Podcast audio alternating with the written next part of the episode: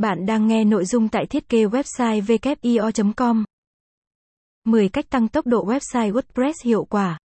Với chủ đề tìm hiểu hôm nay, 10 cách tăng tốc độ website WordPress hiệu quả có thể sẽ làm bạn hơi hoang mang với website mình đang dùng. Rằng sẽ có lúc website chậm chạp à hay là nó muốn đơ đơ. Đúng vậy, dù không mấy vui vẻ, nhưng đó lại là thực tế phũ phàng. Trên thực tế, cũng có một vấn đề khác làm bạn cảm thấy dễ chịu hơn nhiều, Điều này có lợi cho tất cả mọi người. Muốn tăng tốc WordPress đồng nghĩa với việc chọn được các lựa chọn thông minh. Các lựa chọn này không ảnh hưởng hay phụ thuộc việc bạn có điều kiện về tiền bạc hay không. Tiền bạc chỉ giúp bạn thuận lợi hơn thôi chứ nó không thể thay thế được các lựa chọn thông minh.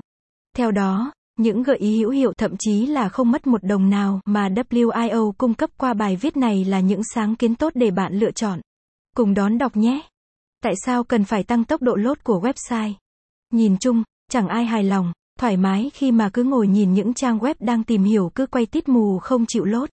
Website chậm chập gây ảnh hưởng khá tiêu cực đến trải nghiệm của người truy cập, dẫn theo hàng loạt hệ quả cộng hưởng khác như người dùng đánh giá thấp năng lực chủ sở hữu trang web, giảm bớt sự chuyên nghiệp, uy tín của hình ảnh doanh nghiệp trong mắt người truy cập, giảm bớt nhu cầu tìm hiểu sản phẩm đang và sẽ quan tâm, thứ hạng tìm kiếm sẽ khó lọt top trên thanh công cụ tìm kiếm của Google, tỷ lệ chuyển đổi thấp. V, V. Trong trường hợp xấu nhất đối với một người kinh doanh đó là khách hàng có thể rời khỏi website của bạn, họ đi tìm chọn đối thủ của bạn bởi sự trì trệ công nghệ. Khẳng định lại một lần nữa, tốc độ trang web rất quan trọng đối với một trang web, sâu xa hơn là với sự nghiệp kinh doanh của doanh nghiệp. Tốc độ tải trang phải luôn luôn đảm bảo tính ổn định. Với những website thông thường, trung bình để tải xong